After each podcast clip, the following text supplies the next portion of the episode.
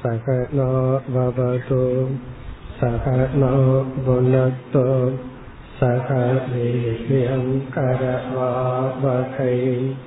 तेजस्विनावदीतमस्तु मा विद्वेषावहैः ॐ शान्ति शान्ति शान्तिः ஐத்தரேய உபனிஷத் படிக்க ஆரம்பித்துள்ளோம். இந்த உபனிஷத்திற்கு முகவுரையாக சங்கரர் கூறிய கருத்தை சென்ற வகுப்பில் பார்க்க ஆரம்பித்தோம். அதில் சங்கரர் இரண்டு தலைப்பின் கீழ் தன்னுடைய முகவுரையை அமைத்துள்ளார். ஒன்று ஞானம். இரண்டாவது சந்நியாசம். அவர் கொடுத்த முகவுரையை இந்த இரண்டு தலைப்பின் கீழ் நாம் பிரிக்கலாம். சென்ற வகுப்பில் ஞானம் என்ற தலைப்பில் சங்கரர் கூறிய கருத்தை நாம் பார்த்து முடித்தோம். அதை சுருக்கமாக ஞாபகப்படுத்திக் கொண்டு அடுத்த கருத்துக்கு செல்லலாம். இங்கு பேசப்படுகின்ற இந்த ஆத்ம ஞானம் கர்மத்துடன் சம்பந்தப்பட்டதா என்ற கேள்வி வரும் பொழுது அதற்கு சங்கரருடைய பதில் இந்த ஞானம் அகர்ம சம்பந்தி. அதாவது கர்மத்துடன் சம்பந்தப்படாதது அல்லது கர்ம அசம்பந்தி. கர்மத்துடன் சம்பந்தப்படாத ஞானம். கர்மத்துடன் சம்பந்தப்படாத ஞானம் என்றால் என்ன? அதை நம்ம பார்த்தோம். ஞானம் மூன்றாக பிரிக்கப்படுகிறது. முதல் விதமான ஞானம் ஒரு அங்கம் அதாவது ஒரு பகுதி கர்மத்திற்கு துணை புரிவது. அந்த ஞானம் தன்னுடைய பலனை கொடுக்க வேண்டும் என்றால் அது செயலின் மூலமாகத்தான் கொடுக்க முடியும். இது வந்து நம்ம வாழ்க்கையில அடையக்கூடிய தொண்ணூறு சதவீதமான ஞானம். எந்த ஒரு அறிவும் உடனடியா பலனை கொடுக்காது. அது செயல் மூலமாகத்தான் பலனை கொடுக்கும். அதை பார்த்தோம். இரண்டாவது ஞானம் கர்மத்துடன் சமமாக சேர்ந்திருப்பது. அதாவது ஞான ஆவருத்தி அல்லது ஜபம். இப்ப இறைவனை பற்றிய ஞானத்தை அடைந்து இறைவனுடைய மகிமையையோ அல்லது நாமத்தையோ மனதில் தொடர்ந்து நினைத்து கொண்டிருப்பது ஒரு விதமான கர்ம ஒரு விதமான ஞானம். இது ஞான கர்ம சமுச்சயம். மூன்றாவதாக நாம் பார்த்தது கேவல ஞானம். ஞானம் மட்டும் பலனை கொடுக்கும். அதற்கு வந்து நம்ம பார்த்த உதாரணம் பத்தாவது மனிதன் அவனை வந்து தேடிக்கொண்டு இருக்கின்றான். பத்தாவது மனிதனை அடைவது என்பது பத்தாவது மனிதனை பற்றிய அறிவை அடைதல். இப்ப அந்த ஞானமே பலனை கொடுக்கும். இங்கு சங்கரர் சொல்கின்றார் பிரம்ம ஞானம் கேவல ஞானம். அதாவது இந்த ஞானமே நமக்கு பலனை கொடுக்கும். ஞானத்தை அடையிறது கஷ்டமா இருக்கலாம். ஆனா அடைந்து விட்டால் நமக்கு பிரம்மத்தை அடைந்ததற்கு சமம். காரணம் பிரம்ம சித்த வஸ்து. ஆகவே இங்கு சங்கரர் என்ன கூறினார்? இந்த உபனிஷத்தானது கர்மத்துடன் சம்பந்தப்படாத வெறும் ஞானத்தை மட்டும் கொடுக்கின்ற பகுதி. அதனாலதான் நம்ம உபனிஷத்தை அல்லது வேதத்தினுடைய கடைசி பகுதியான வேதாந்தத்தை நாம் ஞான காண்டம் என்று அழைக்கின்றோம். ஞான காண்டம் என்றால் கர்மகாண்டமும் உண்மையிலேயே ஞான காண்டம் தான் வேதத்தினுடைய கர்மகாண்டத்திற்குள்ள போனாலும் கர்மத்தை பற்றிய ஞானத்தை அடைகின்றோம். இங்கு பிரம்மத்தை பற்றிய ஞானத்தை அடைகின்றோம். வேதமே ஒரு ஞானத்தை கொடுக்கும் கருவிதான். அப்படி இருக்கும்போது எதற்கு ஞான காண்டம்னு பேர் வந்தது அப்படின்னா கர்ம காண்டத்தில் இருக்கிற ஞானம் உடனடியா பலனை கொடுக்காது. ஞான காண்டத்தில் இருக்கிற ஞானமே நமக்கு பூர்த்தி. அதுவே நம்முடைய லட்சியம். இதற்கு வந்து சில சந்தேகங்கள் எல்லாம் வந்தது. பூர்வபக்ஷி சொன்னா அதாவது வந்து இது கர்ம காண்டத்தை தொடர்ந்து வர்றதுனாலதான் கர்மத்தோடு சம்பந்தப்பட்ட ஞானம் நல்லா. அதை சங்கரர் நிராகரித்தார். இது செப்பரேட் டாபிக்கா ஆரம்பிச்சதுனால கர்மகாண்டத்தை பூர்த்தி செய்து புதிய தலைப்புல ஞான காண்டம் உபனிஷத் ஆரம்பிப்பதனால் இதுல புதிய கருத்து உள்ளது. கர்மகாண்டத்தில் பேசப்பட்ட ஞானம் வேறு இங்கு பேசப்பட்ட ஞானம் வேறு என்று சொல்லி பிறகு சித்தம் வஸ்து. ஏற்கனவே ஒரு பொருள் உருவாக்கப்பட்டிருந்தால் அந்த பொருளை அறிவினால் தான் அடைய முடியும். அந்த பொருள் ஏற்கனவே இருக்கு அது நம்மிடத்திலேயே இருக்குன்னா அதை நம்ம அறிவுல தான் அடைய முடியுமே தவிர நம்ம செயல்ல அடைய முடியாது. புண்ணியம்னு ஒண்ணு இருக்கு. அதை வேணா செயல்ல அடையலாம். நம்ம கிட்ட இப்ப இல்ல. சொர்க்கலோகம்னு ஒரு லோகம் இருக்கு. அதை நம்ம வந்து செயல்ல அடையலாம். ஒரு இடத்தை நம்ம காலத்திலையும் செயல்லையும் அடையலாம். ஏற்கனவே இருக்கிறத நம்ம வந்து ஞானத்தினால் தான் அடைய முடியும். இதுவரை நம்ம பார்த்து முடித்தோம். இனி அடுத்த தலைப்பு சங்கரர் நிலைநாட்டுவது. சந்நியாசம் என்கின்ற தலைப்புல சில கருத்துக்களை பேசுகின்றார்.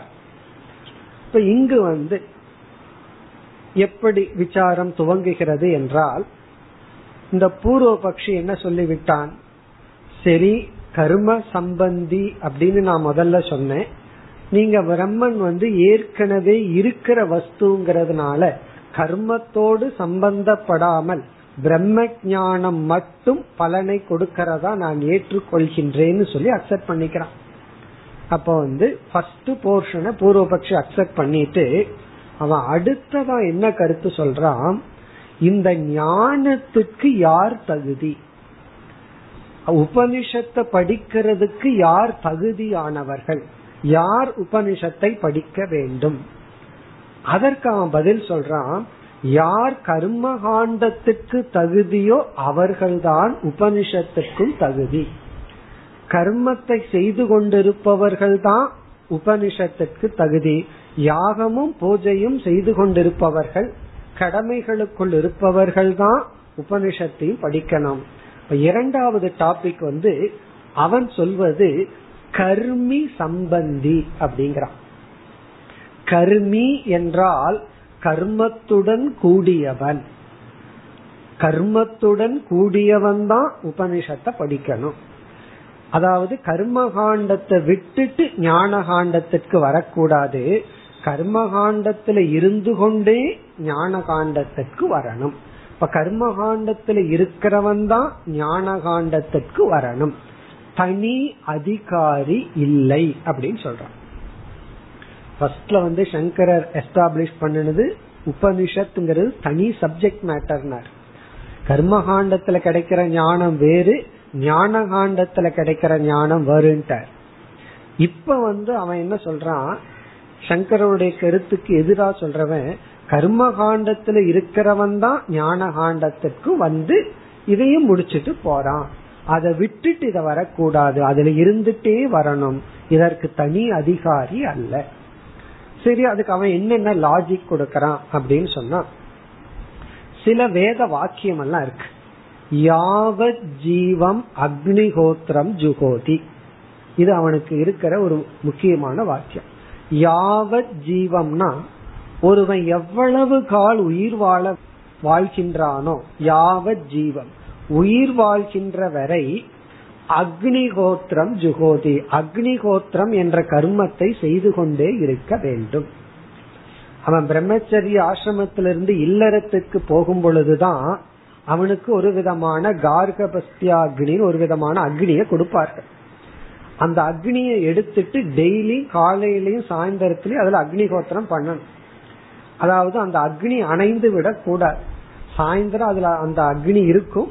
பிறகு அதுல வந்து ஆகுதிய போட்ட காலையில வரைக்கும் இருக்கும். காலையில அதே அக்னியை தூண்டி விட்டு நெய் பால் எதை விடணுமோ அதை விட்டு அந்த அக்னிஹோத்திர கர்மத்தை பண்ணிட்டு இருக்கணுமா? எதுவரைனா யாவத் ஜீவம் உயிரோடு இருக்கும் வரை. பிறகு என்ன ஆகும்னா அவன் இறந்ததற்கு பிறகு அந்த அக்னியில தான் அவனுடைய சிதை மூட்டப்படுமா? இப்ப இறந்ததற்கு பிறகுதான் எப்போ? அவனோட அக்னி அவனே பார்த்துட்டு இருக்கான். இதுலதான் நான் எரிய போறேன்னு சொல்லி அந்த அக்னியில தான் அவன் வந்து காரியம் பண்ணிட்டு இருப்பான். அப்பதான் அந்த அக்னி அணையும். யாவத் ஜீவம். பிறகு சப்போஸ் அவனை வந்து எரிக்கிளின்னு வச்சுக்குவோமே குழியில போடுறோம் அப்படின்னா அதுக்கு இனி ஒரு வேத வாக்கியம் இருக்கு. அதை இவன் ஞாபகம் வச்சிருக்கான். அந்த வேத வாக்கியம் வந்து தம் யஜ்ய பாத்திரைஹி தகதி. அவன் யஜ்ய பாத்திரத்துடன் அவனை புதைக்கணும் அல்லது எரிக்கணும். அவன் எந்த யஜ்ய பாத்திரத்தை யூஸ் பண்ணிட்டு இருந்தானோ சிலதெல்லாம் போனதுக்கு அப்புறம் நம்ம எடுத்து வச்சுக்குவோம். அவர் ஞாபகார்த்தமா. ஆனா அவனோட யஜ்ய பாத்திரத்தை எல்லாம் எடுத்து வச்சு கூடாது அது அவனோட போயிடணும். அப்படின்னா அது வரைக்கும் அவன் கர்மியாவே இருக்கணும் கர்மகாண்டத்திலேயே இருக்கணும். பிறகு வந்து ரிணத்ரயம் அப்படின்னு எல்லாம் சில கான்செப்ட் இருக்கு. எல்லாம் நம்ம பிருகதாரண்யத்துல பார்த்திருக்கோம். ரிஷிகளுக்கு இருக்கிற ரிணம் பித்திருக்களுக்கு ரிணம் பித்திருக்களுக்கு நம்ம செய்யற கடமைகள் அதெல்லாம் செய்துட்டு இருக்கணும் உபனிஷத்துக்குள்ளேயே வந்தாலும் குர்வன்னேவேக கருமாணி ஜிஜீவிஷேத்துன்னு சொல்லி கர்மத்தை செய்து கொண்டே நூறு வருஷம் வாழணும். இப்படியெல்லாம் வாக்கியம் இருக்கு. இந்த வாக்கியத்தின் அடிப்படையில் கர்மகாண்டிதான் ஞானத்திற்கும் வரணும். ஆகவே இந்த ஆத்ம ஞானம் கர்மி சம்பந்தின்னு சொல்றான். கர்மிகளுக்குத்தான் இந்த ஆத்ம ஞானம் அதாவது பூஜையும் புனஸ்காரங்களும் யாகங்களும் செய்து கொண்டிருக்கிறவங்களுக்கு தான் பிறகு இப்படி அவன் சொன்ன உடனே சங்கரர் வந்து பதில் சொல்றதுக்கு முன்னாடி ஒரு கேள்வியை கேக்குற நீ வந்து சில உபனிஷத் வாக்கியத்தை என்னிடத்துல சொல்லி உன்னோட கருத்தை சொன்னேன். இனியொரு சில உபனிஷத் வாக்கியங்கள் இருக்கு. அதெல்லாம் சந்நியாசத்தை பற்றி சில வாக்கியங்கள் எல்லாம் இருக்கே. சந்நியாசம் எடுத்துக்கொள் அப்படிங்கிற சில வாக்கியம் எல்லாம் உபனிஷத் சொல்லி இருக்கே அதுவும் வேத வாக்கியம் தானே. அதுக்கு என்ன பதில் சொல்கின்றாய்? தெக்தேன புஞ்சீதாகா. தியாகத்தினால் உன்னை காப்பாற்றிக்கொள். எத் அகரேவ விரஜே தத் அகரேவ பிரவ்ரஜேத். எந்த நேரத்தில் உனக்கு வைராக்கியம் வருதோ அப்பொழுதே நீ சந்நியாசம் எடுத்துக்கொள்.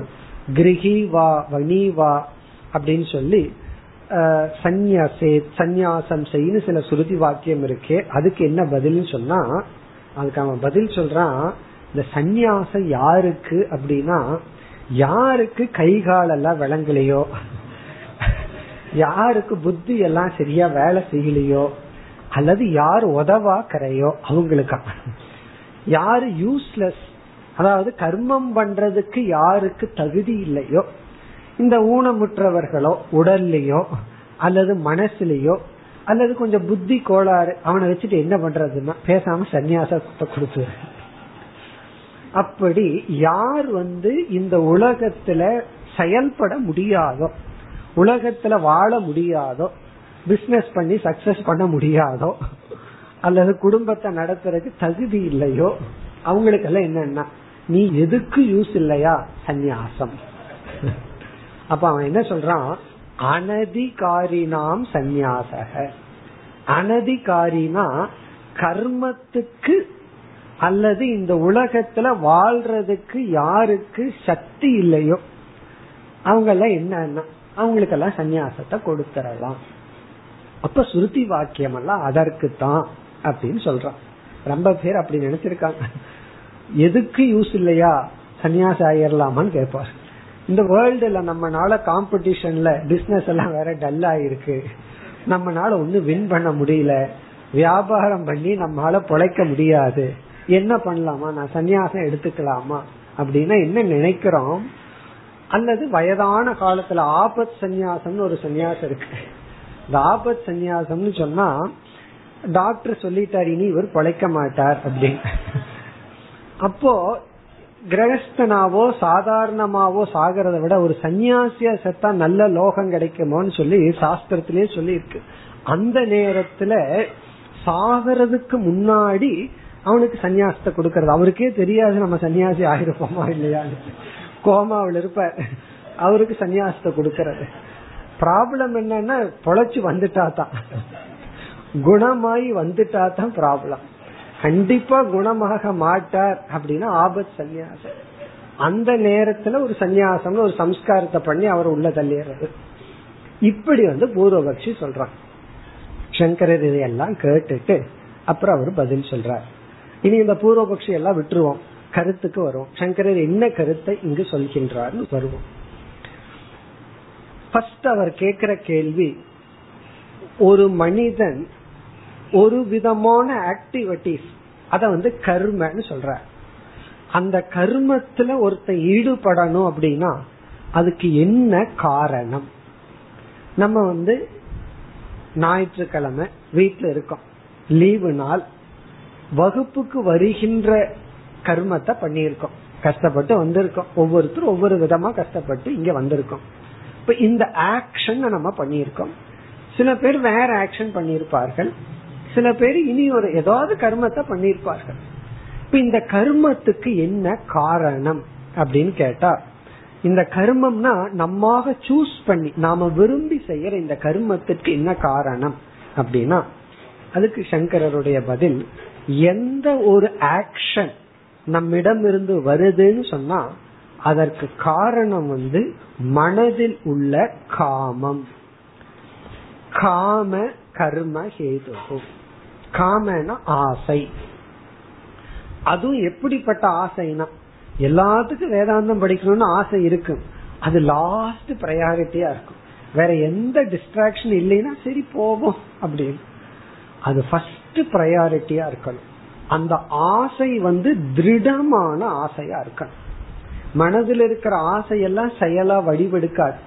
அது நல்லதும் கூட. சில சமயம் சில பேர்த்த அடிக்கலான்னு ஆசை இருக்கும் அது வெளியே வராது நல்லது. அந்த ஆசை மைல்டா இருந்தா வெளியே வராது. அப்போ மனதில் இருக்கிற ஆசையெல்லாம் நம்ம செயல்படுத்திட மாட்டோம். எந்த ஆசை வந்து உறுதியா இருக்கோ ப்ரையாரிட்டி மேல் நிலைக்கு வந்திருக்கோ அந்த ஆசை தான் கர்மத்திற்கு காரணம். இப்ப இங்க சங்கரர் சொல்றார் ஒருவனுக்கு வந்து வைராகியம் அப்படிங்கிற குணம் வந்து விட்டால் ஒருத்தனுக்கு வைராகியம் அப்படிங்கிற குணம் வந்து விட்டால் அது அவனுக்கு ஏன் வந்தது எப்படி வந்ததுங்கிறது வேற விஷயம். வைராகியம் வந்து விட்டால் இந்த வைராகியத்தினால அவனுக்கு வந்து ஆசை காமமானது நீக்கப்படுகிறது. இங்க எதுல வைராகியம் அப்படின்னு ஒரு கேள்வி வரும் பொழுது இவனுக்கு எதுல வைராகியமோ அதுல செயல்படுகின்ற ஆசை நீக்கப்படும். இவனுக்கு வந்து இந்த லோகத்துல எந்த பொருளை அடைஞ்சாலும் அதுல அனித்தியத்தை பார்க்கிறான். அதே போல இறந்ததற்கு பிறகு சொர்க்கலோகம் பிரம்மலோகத்துக்கு போனாலும் அதுவும் நிலையற்றதுங்கிற ஞானம் வந்தவுடன் அவனுக்கு இகலோக பரலோக சுகத்திலும் பொருளிலும் பற்றின்மை அப்படிங்கிறது வந்து விட்டால் அவனால இந்த இகலோக பொருளுக்காகவோ பரலோகத்துல ஒரு லோகத்தை அடைஞ்சு அங்க போய் சுகத்தை அடையணுங்கிறதுக்காகவோ கர்மத்தை செய்ய முடியாது. இப்ப யாருனால கர்மத்தில் ஈடுபட முடியாது? யாருக்கு இகலோகத்தில் இருக்கிற ஐஸ்வர்யங்கள் பொருள்கள் இன்பத்தை கொடுக்கலையோ அல்லது அதுல வைராகியம் வருகிறதோ யாருக்கு வந்து பரலோகத்தில் இருக்கிற பொருள்லையும் நாட்டம் இல்லையோ வைராகியம் வந்து விட்டதோ அந்த வைராகியத்தை உடையவனுக்கு கர்மத்தில் ஈடுபட முடியாது. என்ன கர்மம்? அக்னிகோத்திரம் யாகம் பூஜை இதெல்லாம் பண்ணி காமியமா பண்ணி இந்த உலகத்தில் இருக்கிற பொருள் அடையிறதுக்கோ அல்லது சொர்க்கம் பிரம்மலோகம் பித்ருலோகம்ங்கிற லோகத்துக்கு போறதுக்கான கர்மத்தில் ஈடுபட முடியாது. இங்க சங்கரர் வந்து வைராகியத்தை உடையவனுக்கு காம அபாவாத் கர்ம அபாவக. கர்மம் இல்லை அப்படின்னா வேதத்துல கர்ம காண்டத்துல எத்தனை கர்மங்கள் சொல்லி இருந்தாலும் அது தனக்கு சொன்னதாக அவன் எடுத்துக்கொள்ள மாட்டான். அதை அவன் பின்பற்ற மாட்டான். இப்ப அவனுக்கு என்னன்னா அவனுக்கு வந்து இந்த சந்நியாச ஸ்ருதி. இந்த சந்நியாச ஸ்ருதி யாருக்கு அப்படின்னா யாருக்கு வைராகியம் வந்துள்ளதோ? சன்னியாசி எல்லாம் ஞானியா இருக்கணுங்கிற அவசியம் கிடையாது. சந்நியாசத்துக்கு குவாலிபிகேஷன் வைராகியம் தான் வைராகியம் இருந்துட்டா சந்நியாசத்துக்கு குவாலிபிகேஷன் அந்த வைராகியத்தை அடைவதற்கு தான் இல்லறம் அல்லது தர்மம் இதெல்லாமே.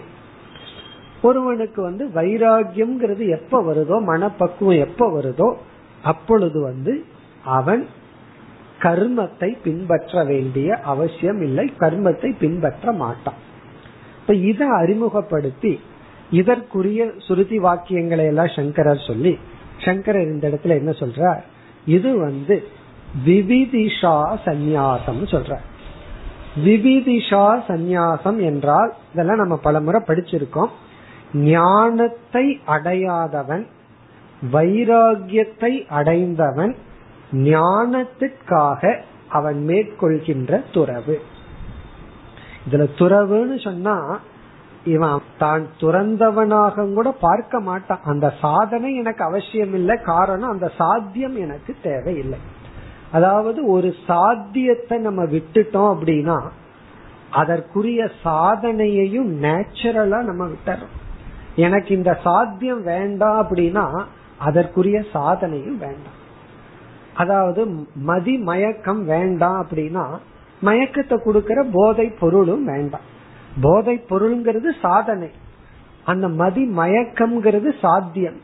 இவனுக்கு சாத்தியத்துல விருப்பம் இல்லை.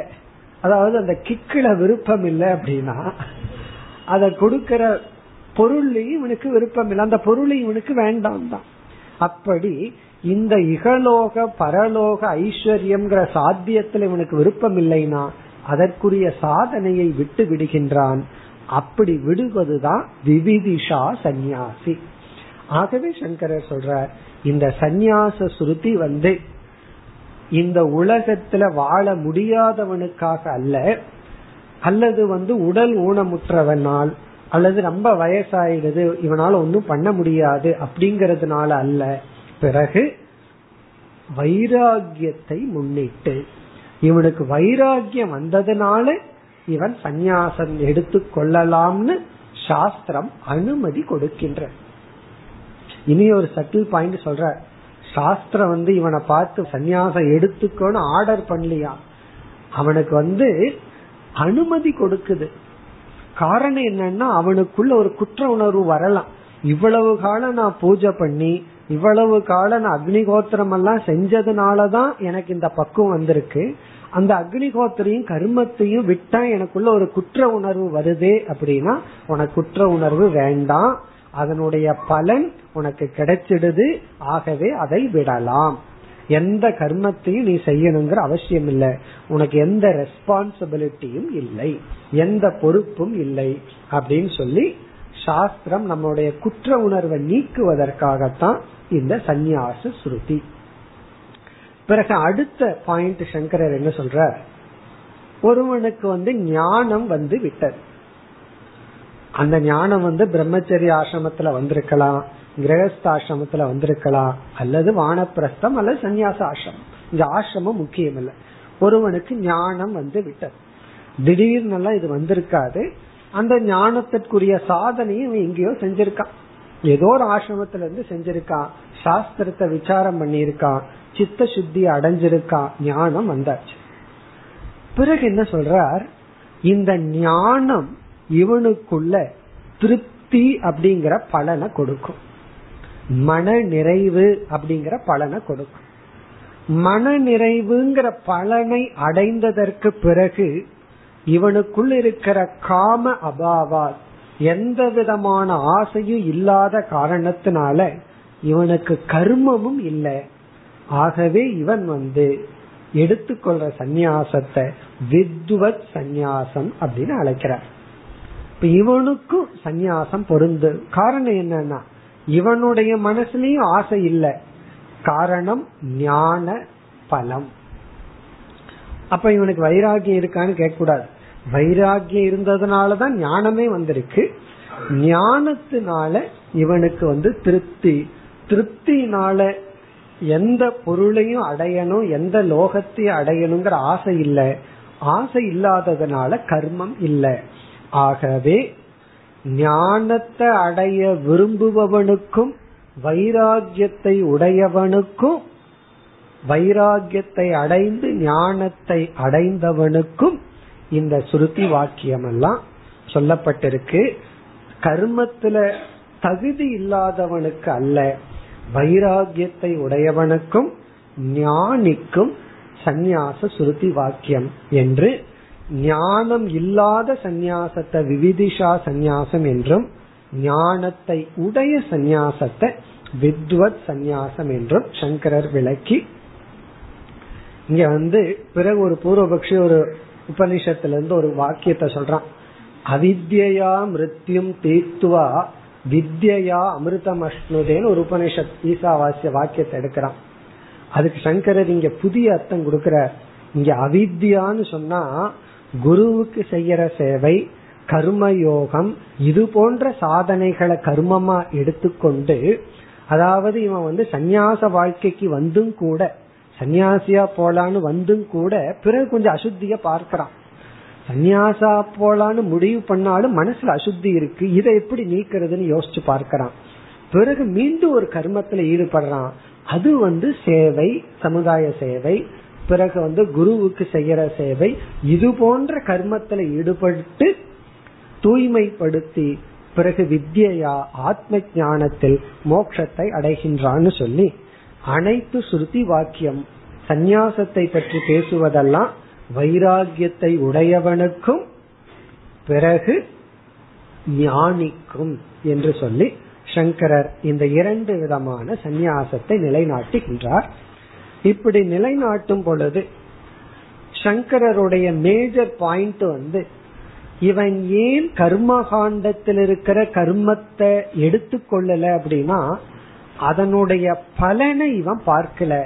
அதனுடைய பலன் மிக மிக அல்பமாக இருக்கின்ற. அதனுடைய பலன் ரொம்ப அல்பமா இருக்கிறதுனால இவனுக்கு வந்து அதை விட மேலான பலன்ல இருக்கான். அல்பமான பலனை உடைய இந்த கர்மத்தை இவன் எடுத்துக்கொள்ள மாட்டான். அதுக்கு வந்து பூர்வபக்ஷி சொல்றான் சரி பலனை இவன் பார்க்க வேண்டாம். வேதம் வந்து இத செய் அப்படின்னு சொல்லி இருக்கல்ல வேத வாக்கியத்துக்காக இவன் ஏன் கர்மத்தை பண்ணக்கூடாது அப்படின்னு கேக்குறான். இப்ப சங்கரோட பாயிண்ட் வந்து வேதம் சொல்லி இருக்குங்கிறத விட்டுட்டார் வேதம் சொல்லி இருந்தாலும் இவனுக்கு அது வேண்டாங்கிறதுனால இவன் விட்டுட்டான் அப்படின்னு சொன்னார். ஞானியும் விட்டுட்டான் வைராகியும் விட்டுட்டான். அதனால சந்நியாச சுருத்தி வந்து ரெண்டு பேர்த்துக்குன்னு சொன்னார். இப்ப வந்து பூர்வபக்ஷி என்ன சொல்றான்? அவன் பிரயோஜனத்தை பார்க்கறானோ இல்லையோ. சில சமயங்கள்ல பெற்றோர்கள் வந்து உனக்கு பிரயோஜனம் இருக்கோ இல்லையோ நான் சொல்றேன் அதனால நீ செய். சில பசங்களோ அல்லது வந்து என்ன சொல்வார்கள்? எனக்கு விருப்பம் இருக்கோ இல்லையோ அவங்க சொல்றாங்க அதனால நான் இதை செய்யறேன். பெரியவங்க சொல்லி விட்டார்கள் அதனால நான் இது செய்யறேன் அப்படின்னு நம்ம செய்யறோம்.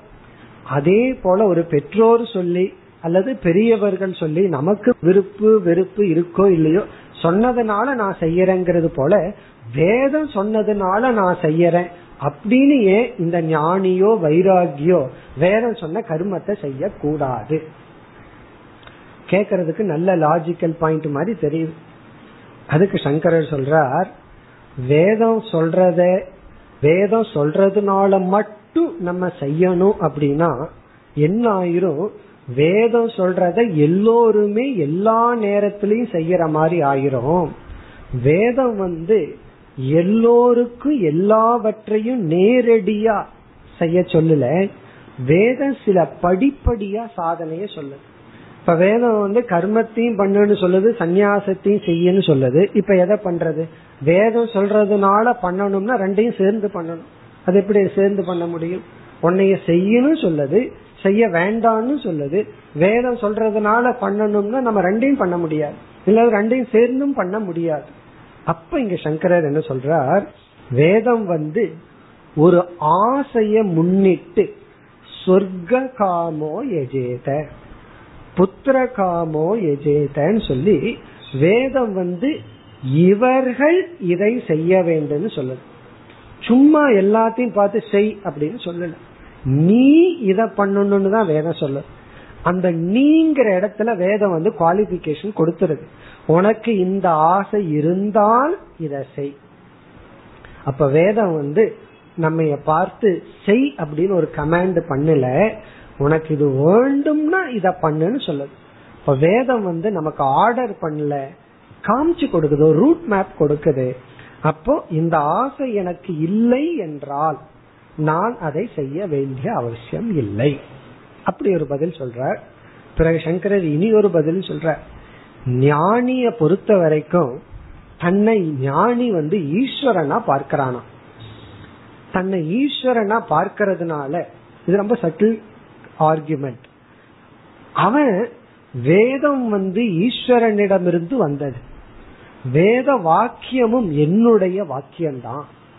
அப்ப நான் வந்து என்னுடைய வாக்கியத்திலேயே கட்டுப்பட வேண்டிய அவசியம் இல்லை. நான் எனக்கே கட்டளையிட வேண்டிய அவசியம் இல்லை. வேற எந்த இடத்துலயும் சங்கரர் இப்படி சொன்னதில்லை. இங்க சொல்ற ஞானி வந்து வேதத்தை தனக்கு கட்டளையிடுற கருவியா நினைக்க மாட்டானோ. அது என்னுடைய வாக்குன்னு நினைக்கிறான். காரணம் தான் ஈஸ்வர சுரூபம். ஆகவே என்னுடைய வாக்குல நான் கட்டுப்பட வேண்டிய அவசியம் கிடையாது. அப்படி ஞானி ஈஸ்வர சுரூபம். ஈஸ்வரனிடமிருந்து வந்தது வேதம். ஆகவே வேதத்தினுடைய கமாண்ட் ஞானிக்கு இல்லை. பிறகு இனி ஒண்ணு சொல்ற. வேதம் வந்து என்னைக்குமே விருத்தமா உபதேசம் பண்ணார். விருத்தம்னா முரண்படும் விதத்தில் உபதேசம் பண்ணார். வேதம் வந்து என்னைக்குமே முரண்படாத வாக்கியத்தை தான் பேசும். ஆனா இங்க முரண்படுற வாக்கியம் இருக்கே. ஒரு இடத்துல வந்து கர்மத்தை பண்ணுன்னு சொல்லுற. இனி ஒரு இடத்துல கர்மத்தை விடுன்னு சொல்லி இருக்குன்னா வேறு அதிகாரிகளுக்காக உனக்கு கர்மம் உனக்கு கர்மத்தை விடுதல் அப்படின்னு சொல்லி ஒருவனிடத்திலேயே செய் செய்யாதேன்னு சொன்னா தான் குழப்பம். சில சமயங்கள்ல இந்த மேனேஜிங் டைரக்டர் இந்த மாதிரி பண்ணுவான். ஒருத்தனை கூப்பிட்டு உன்னை செய்ய சொல்லிட்டு கொஞ்ச நேரத்துக்கு அப்புறம் வேண்டாம்பாங்க. பிறகு கொஞ்ச நேரத்துக்கு அப்புறம் செய்யும்பாங்க. இவனுக்கு குழம்பீர் என்ன பண்றது? செய்யறதா? வேண்டாமா? அப்படி வேதம் செய்யாது. இவனுக்கு இது அவனுக்கு இதுன்னு பிரித்து கொடுத்துள்ளது. பிறகு அடுத்த கருத்து பூர்வபக்ஷி கேக்குறான் சந்நியாசம் அப்படிங்கறது எதற்கு அப்படின்னு கேட்டா இவனுக்கு விருப்பம் இல்லை அதனால இவன் விட்டு விட்டான். அப்ப பூர்வபக்ஷி ஒன்னு கேக்குறான் தியாகத்தினாலே இவனுக்கு பிரயோஜனம் இருக்கக்கூடாது அல்லவா அதாவது கர்மம் பண்றதுனால இவனுக்கு பிரயோஜனம் இல்லாததுனால கர்மத்தை விட்டு சந்நியாசம் எடுத்துட்டா இவனுக்கு வந்து சந்நியாசத்தினாலையும் பிரயோஜனம் இல்லைங்கும் போது இவன் எதுக்கு சந்நியாசத்தை பண்ணணும் அப்படின்னு கேக்குறான். அதுக்கு சங்கரர் பதில் சொல்றாரு. சந்நியாசம் அப்படிங்கறது புதுசா செய்யறது அல்ல தேவையில்லாத விடுறது தான் மௌன விரதம் இருந்துட்டு ரொம்ப நான் பேசிட்டேன்னு சொல்லுவோமா? மௌன விரதம்னா பேசாம இருக்கிறது தான் மௌன விரதம் இருந்து வாயெல்லாம் வலிக்குதுன்னு சொல்லுவோமா? சொல்ல மாட்டான் மௌன விரதம் இருந்து அதிகமா சாப்பிட்டாங்கன்னா அப்படி சொல்லலாம்? மௌன விரதம் இருந்து பேசாம இருந்தோம் அப்படின்னா வாய் வலிக்குதுன்னு சொல்ல மாட்டேன் இன்னைக்கு மௌன விரதம் இருந்து இருந்து வாய் ரொம்ப வலிக்குதுன்னு யாரும் சொல்ல மாட்டேன் பேசி பேசி வாய் வலிக்குதுன்னு சொல்லலாம் அப்படின்னு சொல்றதுக்கு ஆள் இல்லை.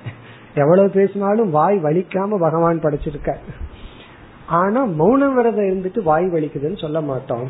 அதே போல தியாகம்ங்கிறது ஒரு கர்மம் அல்ல. அது இயற்கையா வருவது என்றெல்லாம் சொல்லி.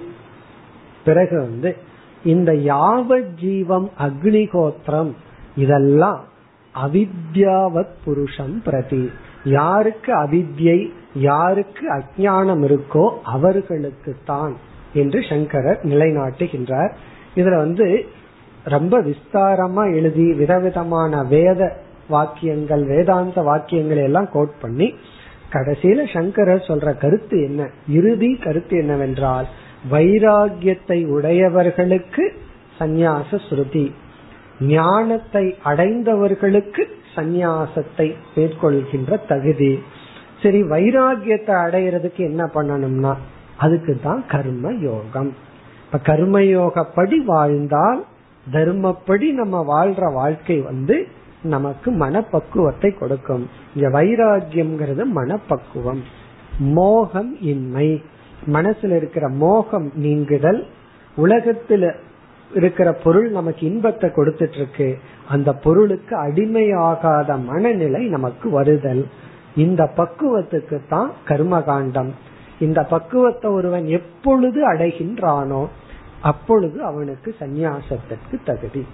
ஒரு கால் இல்லறத்திலேயே இவன் பக்குவத்தை அடைஞ்சு இல்லறத்திலேயே ஞானத்தையும் அடைஞ்சு ஞான நிஷ்டையும் அடைஞ்சிட்டான்னா அவனுக்கு பிராரப்தம் சந்நியாசத்துக்கு இருந்தா எடுத்துக்கொள்ளலாம் அவனுக்கு பிராரப்த சந்நியாசம் இல்லைன்னா மேலோட்டமான கடமைகள் இருந்தா சங்கரர் சொல்றார் அவன் அதே இடத்துல அதே மோட்சத்தை அடைகின்றான்.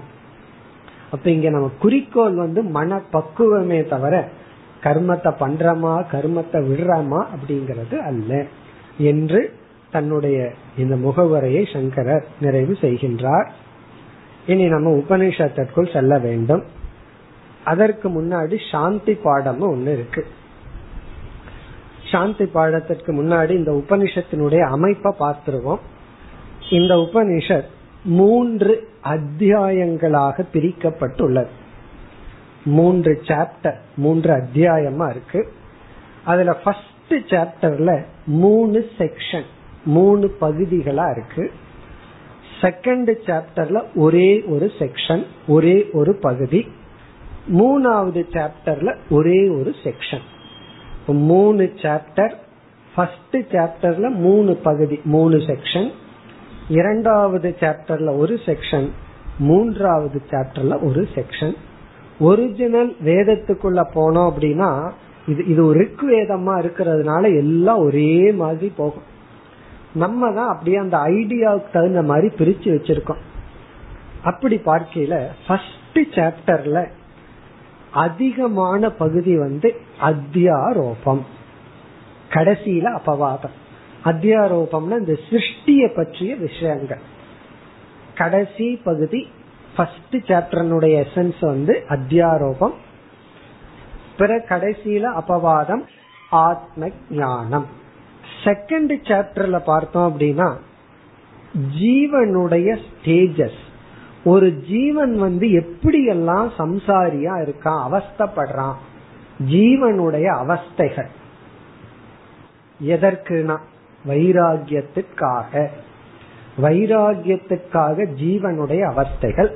பிறகு செகண்ட் சாப்டர் கடைசியிலே ஆத்ம ஞானம் வருது தேர்ட் சாப்டர்ல வந்து மகா வாக்கிய விசாரம் ஆத்ம ஞானம்.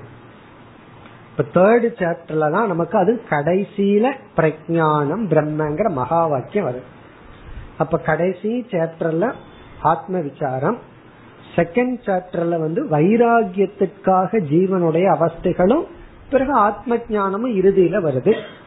ஃபர்ஸ்ட் சாப்டர்ல ஃபர்ஸ்ட் ஸ்டேட்மெண்டே நமக்கு ஆத்ம ஞானம் தான் ஆத்மாவா இதம் அதுலயே நமக்கு ஆத்ம ஞானம் வந்தாச்சு.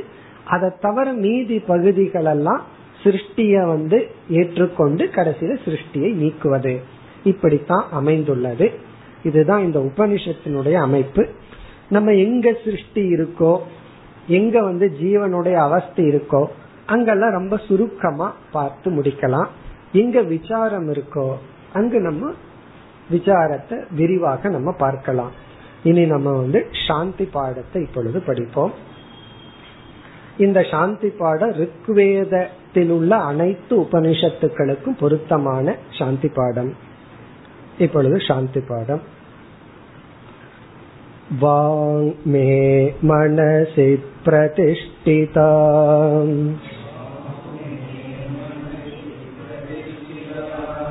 मनो मे वाचि प्रतिष्ठितम्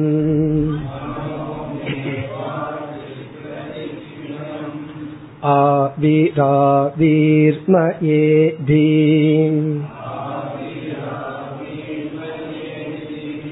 वेदस्य यम आनीस्तः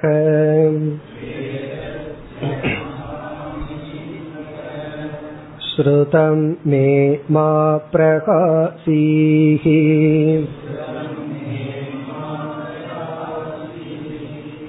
अनेनादीते नाहो रात्रान् सन्तधामि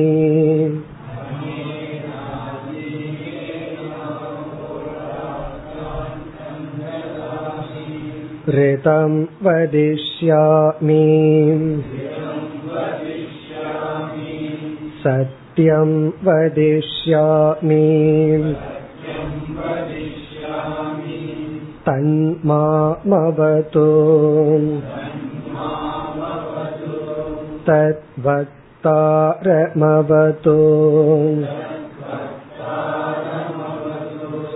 अवतु माम् अवतु वक्तारम् वक्तारमवतु वक्तारम्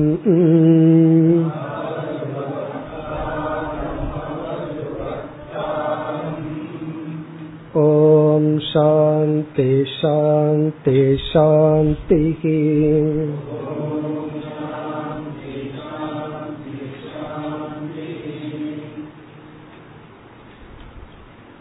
நாம் பார்த்த ஒவ்வொரு உபனிஷத்துக்கும் அதற்குரிய சாந்தி பாடங்கள் உள்ளது.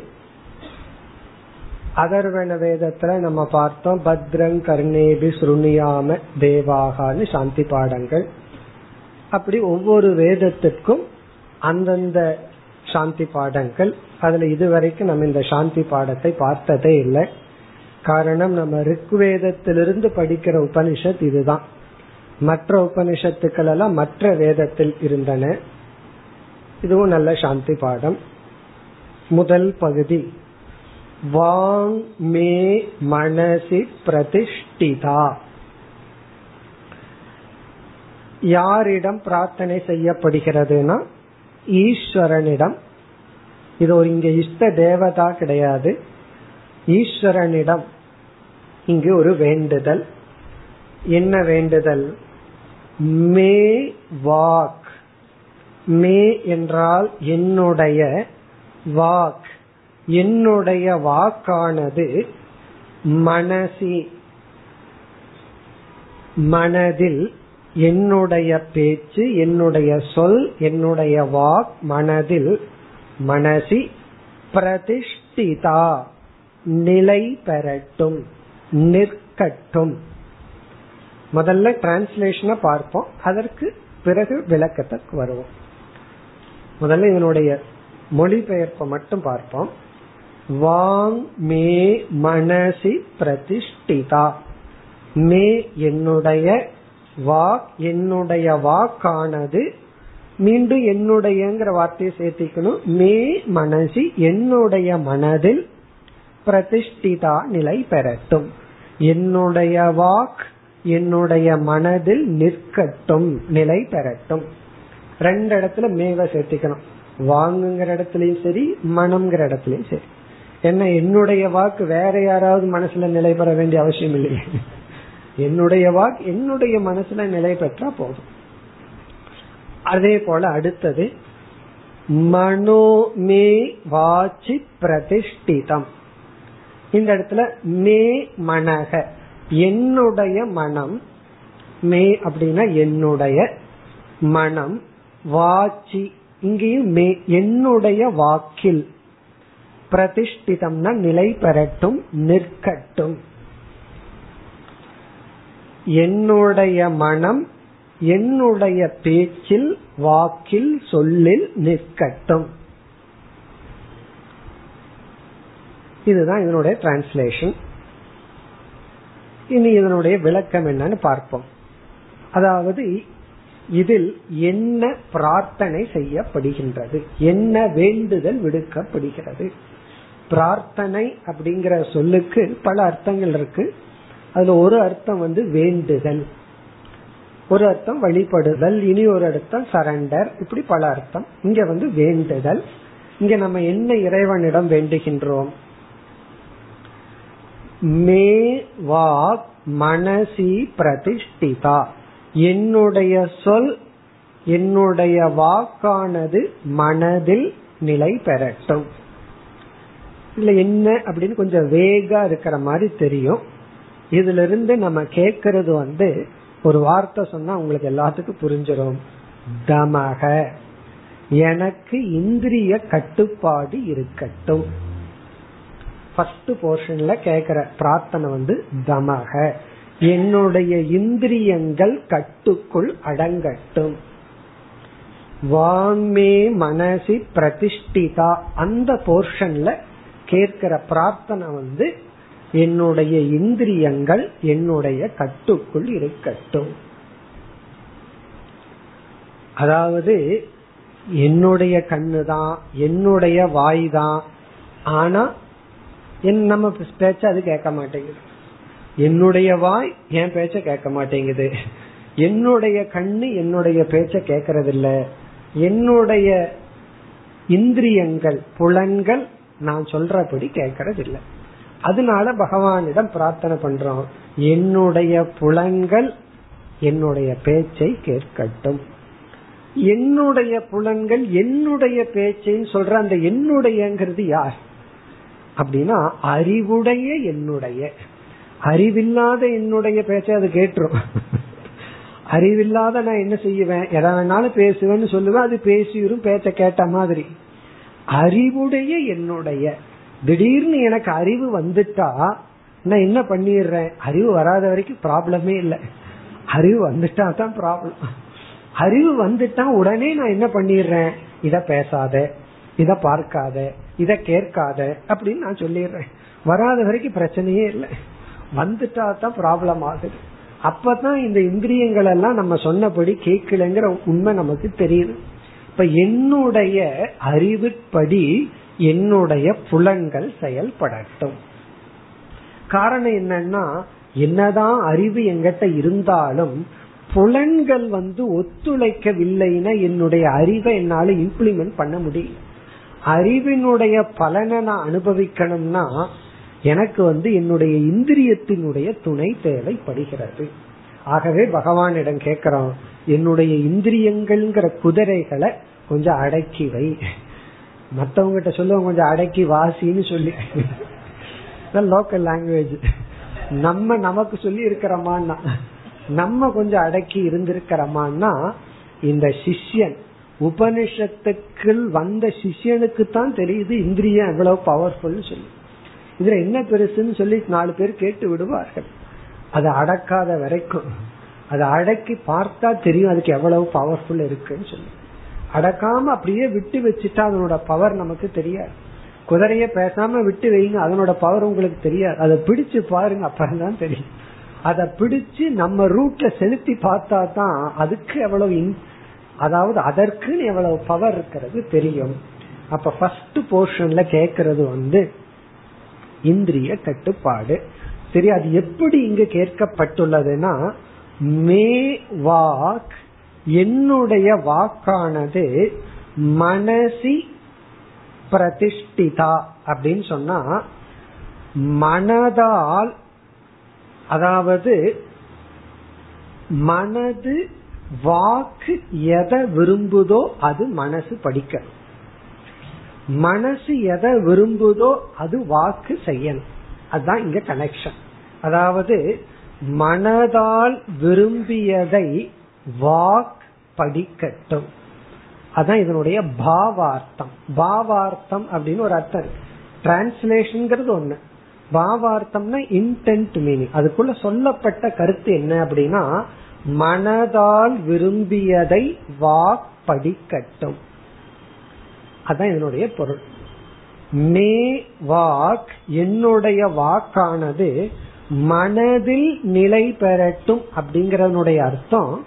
என்னுடைய சொல் மனசுல நிலை பெறட்டும்னா என்னுடைய அறிவார்ந்த மனதுல நிலை பெறட்டும்னா மனசு சொன்னபடி கேட்கட்டும். என்னுடைய சொல்லு வந்து வாக்கு வந்து மனசு சொல்றபடி நடந்து கொள்ளட்டும். மனதால் விரும்பியதை வாக் செயல்படுத்தப்படட்டும். வாக் படிக்கட்டும். வாக் அதை வந்து கேரி அவுட் பண்ணட்டும். உதாரணம் சொன்னா நமக்கு புரிஞ்சிடும் சில சமயங்கள்ல நம்ம முடிவு பண்ணி வைப்போம். யாரோ ஒருத்தர் வீட்டுக்கு லேட்டா வருவார்கள்.